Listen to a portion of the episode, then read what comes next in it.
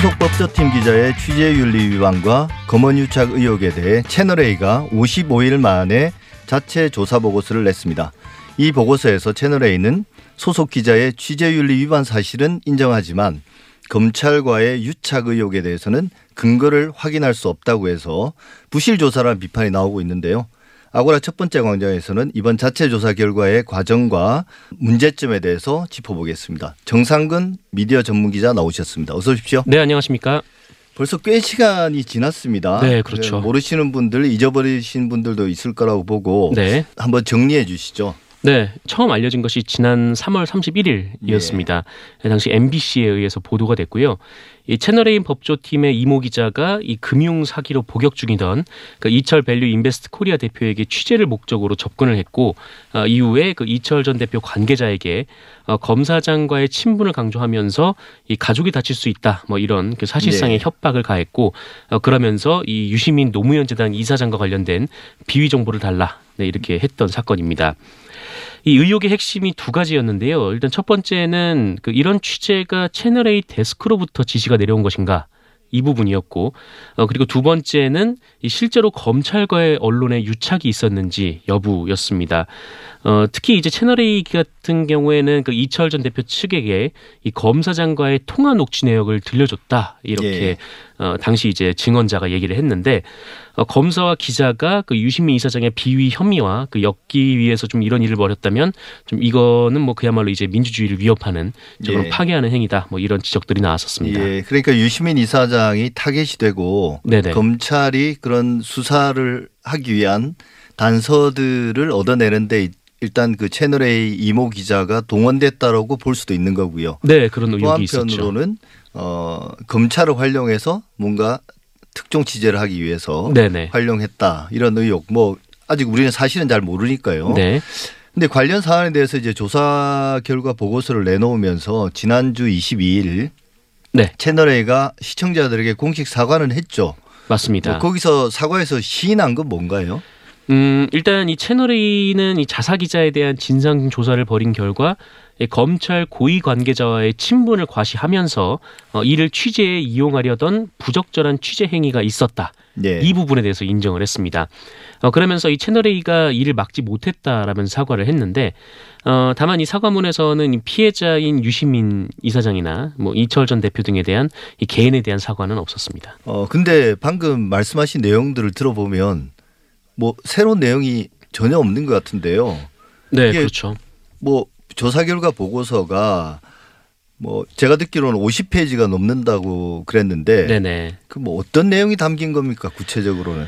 어, 네. 그 일단 그 말씀드린 의혹 그 핵심 두 가지 이 두 가지를 채널 A가 규명해낼 수 있을까 여부가 큰 관심이었는데 뭐 이와 관련해서 채널 A가 이 진상조사 보고서에 담기는 했습니다만 예.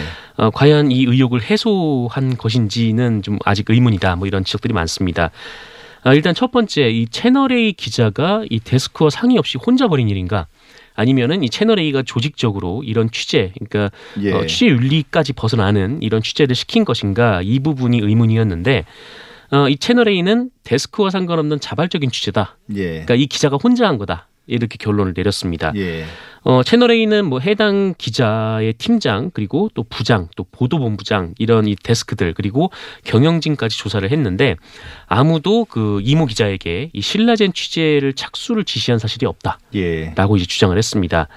어, 그리고 그 이모 기자가 이 부적절한 취재 행위를 계속 이어가는 동안에도 이를 인지한 상급자가 없었다라고 예. 결론을 내렸는데 예, 한마디로 이 팀원이 뭘 취재하고 다녔는지 뭐 팀장도 모르고 부장도 모르고 국장도 몰랐다, 예. 본부장도 몰랐다 네, 이런 것이 이제 결론입니다. 사실 뭐 합리적 의심이라면 사장까지 알았을까 싶지는 않아요. 저도 네네. 개인적으로. 근데 그 위에 최소한 부장이나 국장이 몰랐을까 이 정도 큰 사안에 대해서. 음, 근데 제가 듣기로는 그 보고서에는 보면 위에 직속 상관인 네네. 네. 법조팀장하고 사회부장이 이모 기자와 나눈 카카오톡을 다 지워버렸다면서요. 아, 네, 맞습니다. 그러니까 이게 어떤 증거도 없이 그냥 뭐 윗선에서 개입은 없었다 이렇게 결론만 그냥 내버린 상황인 그러니까 아니라고. 하니까. 네. 그죠? 그러니까 이동재 기자도 뭐 노트북 그리고 휴대전화 두 대를 제출을 했는데 예. 노트북은 이미 포맷이 돼 있었고 그리고 예. 휴대폰은 초기화가 되어 있는 상황이었기 때문에 예. 이 관련해서 내용을 확인하지 못했고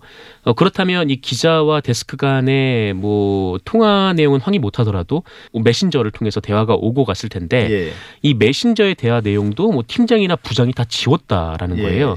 어, 그러면은 이것을 그러니까 사실상 증거가 없어진 건데 예. 뭐 증거가 없어졌다라고 발표를 해야지 어, 윗선의 개입은 없었다 이렇게 얘기를 하는 것이 맞냐 이런 그러니까요. 지적이 나오고 있습니다. 그 정, 증거라는 게 부적절한 행위의 증거가 될 수도 있지만 또 한편으로는 결백의 증거도 될 수 있지 않습니까? 맞습니다. 근데 그걸 싹 지워버렸다는 것은 아무래도 의심이 갈 수밖에 없는 의심할 상황. 수밖에 네. 없는 거죠. 그죠? 어 그리고 이제 또 하나의 쟁점은 이 검찰과의 유착 의혹. 네, 이 이게 사실 더 큰 관심을 받은 거지 않습니까? 네, 이 부분에 대한 채널 A의 결론은 확인할 수 없다 라는 겁니다. 포맷돼 버렸으니까 그죠? 네, 맞습니다. 뭐 실제로 그 이철 전 대표 측에게 들려줬다는 이 검사장과의 통화 녹취 내용 이것도 어, 확인할 수 없었다라는 것이 채널 A의 결론입니다. 근데 사내 기자들, 채널 A의 기자들도 이런 진상조사 내용이 나온 후에 반발을 했다고 하는데요. 네. 그리고 언론 관련 단체들도 이 문제에 대해서 뭐 국회 차원의 진상 규명이 이루어져야 한다고 주장했다는데 네, 일단 채널 A 기자들이 반발하는 주요 지점은 어떤 겁니까? 음, 채널 A 기자들의 반발 지점은 일단 첫 번째는 이 조사 과정이 이 구성원들과의 소통이 없었다라는 겁니다. 예. 그러니까 뭐 조사가 어떻게 진행되고 있고 또 어, 어떤 과정에서 어떤 방식으로 진행이 되는지 이 채널의 기자들이 뭐 알 수가 없었다. 그 소통이 없었다라는 예. 게첫 번째 지적이고 어, 두 번째는 이 채널 A 측이 진상 조사를 위해서 이 해당 이모 기자에게 이 노트북과 휴대전화 두 대를 제출을 받았는데 어, 이거를 검찰에 제출을 했어요. 근데 예. 검찰 입장에서 수사 중이니까 이거를 왜 해당 기자의 동의 없이 제출을 하느냐라는 예. 게이 채널 A 기자들의 불만이었습니다. 예. 사실 그러니까 그 채널 A 기자들이 2박 3일 동안 농성을 하면서 막은 게 네. 바로 그 휴대폰과 노트북을 넘겨주지. 예, 네. 넘겨주지 않기 위해서 한 건데 그걸 이제 며칠 뒤에 서울 시내 모 호텔에서 만나서 네네. 어그 전달을 했다. 검사에게 넘겼다는 거죠. 어 근데 채널 A 기자들은 진상에 대해서는 관심이 없나요? 음, 이날 두 시간 정도에 걸쳐서 이 사측하고 예. 뭐 설명회가 있었다라고 하는데 어, 여기 나온 보도에 따르면은 그 진상과 관련해서 그러니까 뭐 예. 검찰 유착 의혹 뭐 이런 등등에 관련해서는 어, 얘기가 나온 바가 없는 것으로 지금 보입니다. 예. 그럼 결국 공은 검찰 수사로 넘어간 거 아닙니까? 완전히. 네, 그렇죠. 이제 공은 경- 검찰 수로 넘어갔는데 이 사실 검찰 측에서도 이 계속해서 이 수사에 좀 미온적인 거 아니냐라는 비판을 좀 많이 네, 받았어요. 그래요. 제법 시간이 지났는데요. 네, 일단 제가 말씀드린 대로 이 3월 31일에 이 사건이 처음 불거졌고 관련해서 즉각 이 시민단체들로부터 고소가 이루어졌는데 예. 어, 그런데 압수수색에 돌입한 게 그로부터 한 달 뒤입니다. 어, 그리고 그 이후에도 계속 이 간간, 어, 간헐적으로 뭐 간- 예. 당사자들을 불러서 그러니까 이철 전 대표라든지 해당 기자, 기자라든지 또 그 기자에게 녹취록을 들었다라 는 이 참고인이라든지 이 사람들을 불러서 조사를 하고 있는데 또 압수수색 이후에 또 한 달이나 지났음에도 아직도 이 결론을 내리지 못하고 있어요. 예. 그러니까 이 채널의 기자가 얘기를 했던 그 검사장, 그러니까 윤석열 검찰총장과 친하다는 검사장이 있는데 어, 이 사람에 대한 내부 감찰은 뭐 하는 듯 하더니 그야말로 이제 무산이 된 상황이었거든요. 그것도 소식이 없네요. 네, 그것도 소식이 없고, 그러니까 검찰 내부에 관계된 일임에도 불구하고, 뭐 검찰 내부에서도 조사가 이루어지지 않고, 이 수사는 좀 그 너무 미적지근하다, 뭐 이런 지적들이 많이 나오고 있습니다. 예. 일단 일어난 일의 진상에 대한 조사도 뭐 중요하지만 네. 사실 채널의 입장에서는 시청자들에게 사과하면서 앞으로 어떻게 하겠다. 그런 조치도 필요하지 않습니까? 네. 어떤 이- 해결 방안을 내놨나요? 음, 일단 채널A 같은 경우에는 이 과- 기자 관련해서 뭐 예. 해당 조사를 결과로 이 징계위원회를 열겠다라는 예. 입장 정도만 밝히고 뭐 앞으로 시스템을 어떻게 개선하겠다라는 내용은 뭐 전혀 뭐 얘기가 없었던 것으로 어, 저는 지금까지 그렇게 알고 있습니다. 그래서 어, 이게 채널A 측이 애초에 좀 진상조사 과정이 좀 너무 불투명하고 또 결론도 뭐 이렇게 사람들이 납득할 만한 그런 결론을 내지 못했기 때문에 예. 시민단체 측에서는 이거 다시 조사를 해야 된다. 그래서 뭐 믿어 신뢰할 수 있는 혹은 뭐 채널 A와 무관한 사람들로 진상조사위원회를 구성해서 제3자의 입장에서 진상조사를 해야지 뭐 이 결과는 좀 믿을 수가 없다. 좀 이런 비판을 하고 있습니다. 애초에 그렇게 가야 되는 거잖아요. 자기 문제를 이런 심각한 사안에 대해서 네네. 편집인이 아마 TF의 팀장이었던 걸로 제가 알고 있는데요. 네네 맞습니다. 어찌 보면 총 책임자잖아요. 네. 그 책임자가 자기 어, 소속 기자의 잘못을 혹은 본인도 사실 연루될 수도 있었던 건데 네. 관련해서 한겨레도 최근 어떤 과거에 윤석열 총장 작년이죠 작년에 윤석열, 윤석열 총장의 별장 성접대 의혹 네네. 이 보도에 대해서 자체 조사를 했고 그 네. 결과를 내놨는데요 그리고 사과까지 했습니다 그 내용은 어떤 건가요?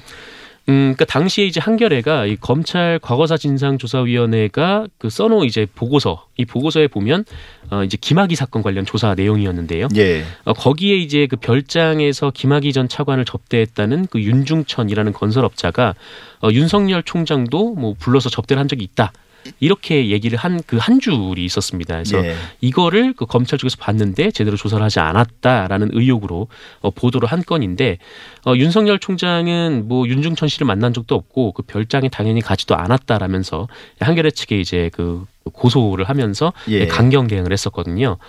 어, 이와 관련해서 이제 한겨레 측이 이번에 이제 그 뭐 사장이라든지 편집국장이 바뀌고 나서 이 진상조사를 벌였고 그 진상조사 결과 어, 이것은 좀 과장된 측면이 있고 예. 어, 그리고 뭐 제대로 된 보도가 아니었다라면서 예. 어, 윤석열 총장에게 사과를 했는데 이 사과 내용이 이제 보통 이런 경우에는 그냥 바로 잡습니다라는 식으로 어, 굉장히 작게 이 예, 하단에 그렇죠. 나오기에 마련인데 어, 이번 한겨레 같은 경우에는 그 일면에서도 좀 비중 있는 위치에 예. 네, 이 사과문을 달았고 어, 그리고 다음 페이지까지 이 보도의 경위 그리고 또 그 이후에 어떤 논의가 있었는지까지 또 상세히 밝히기도 했습니다. 이게 대단히 예외적인 일 아닌가요? 저는 이런- 처음 봤습니다. 근데 뭐 비교적 간단한 내용이었거든요. 이건 뭐 취재 윤리나 이런 것보다는 기사를 작성할 때 사실은 좀 과장도 되고 네네. 원래 그 보고서에 없는 내용도 수식어도 집어넣고 그랬다고 하고 그런 어떤 부실한 기사를 제대로 걸러내지 못하고 네네. 그대로 이제 신문에 나가게 승인한 편집국의 간부들 문제도 있고 음. 뭐 그런 것들을 사과한 거죠 실제로. 네,